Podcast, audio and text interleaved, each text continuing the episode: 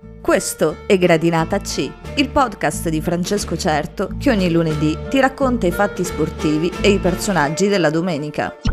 I tuoi gelatini preferiti. Yeah. La tua nuova ge-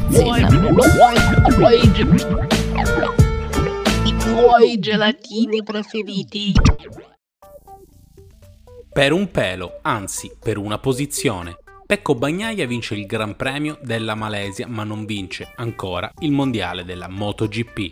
Serviva una vittoria con Quartararo dal quarto posto o peggio, ma il francese della Yamaha ha tirato fuori una super gara, restando aggrappato al terzo posto e resistendo all'attacco di Bezzecchi. Era il giorno dell'undicesimo anniversario della morte di Simoncelli nello stesso circuito e una vittoria di Bagnaia sarebbe stato il tributo più grande che il motociclismo avrebbe potuto offrire. È stato grandioso lo stesso, perché Bagnaia partiva nono, ma alla prima curva era secondo e all'inseguimento di Martin. Lo spagnolo cade e lascia spazio, iniziano i conti, ma Quartararo, che partiva dodicesimo, risale velocemente e tutto si cristallizza. Bastianini, che chiuderà secondo, si prende anche il lusso, da ducatista anche lui, di superare e battagliare per qualche giro con Bagnaia, ma poi tutto torna nel giusto posto. Finisce con la vittoria di Pecco che porta il suo vantaggio a 23 punti, con una gara, quella di Valencia del 6 novembre, ancora in calendario.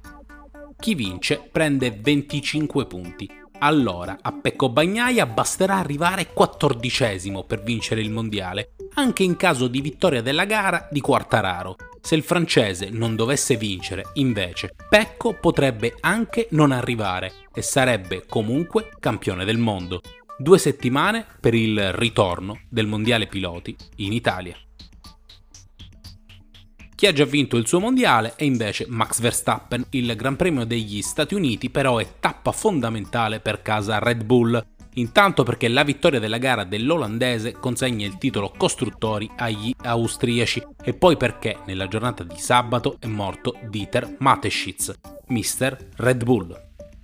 L'uomo che la bibita l'ha creata o co-creata e che nei suoi 78 anni di vita ha investito in maniera spasmodica nello sport. Molti estremi, anche il calcio e tanti motori. La storia della Formula 1 è stata riscritta anche dalla sua Red Bull, che con Verstappen ha vinto due mondiali piloti e un costruttori.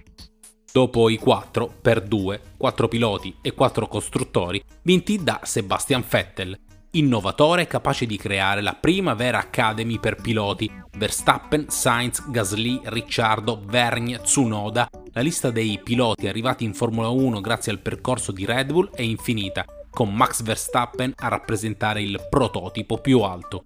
La sua morte è arrivata nel weekend di gara e ha spento per qualche giorno la questione budget cap. Sì, perché Red Bull deve ancora rispondere del presunto sforamento nel 2021 le prime mosse tra team e federazione sembrano portare verso un patteggiamento con sanzioni che potrebbero sembrare irrisorie al grande pubblico, ma pesanti per un team, come per esempio la riduzione del tempo in Galleria del Vento, che a noi sembra una cazzata, ma ditelo a un ingegnere. La gara di Austin comunque è stata bellissima, l'ha vinta Max di autorità e forza, battendo Hamilton che ha sperato di prendere una vittoria che vorrebbe dire conferma del record personale di aver vinto almeno una gara in ogni stagione, che sarebbero 16.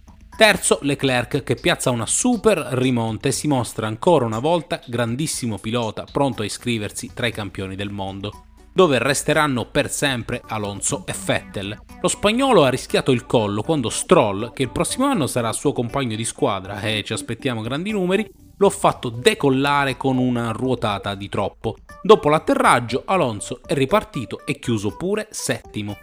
Ottavo è arrivato Vettel, fregato anche da un pit stop lentissimo, ma il tedesco è stato protagonista di un sorpasso clamoroso all'ultimo giro su Magnussen. 6-7 curve di duello ruota a ruota, fino a una mega mossa all'esterno che mostra gli ultimi sussulti di un immenso campione.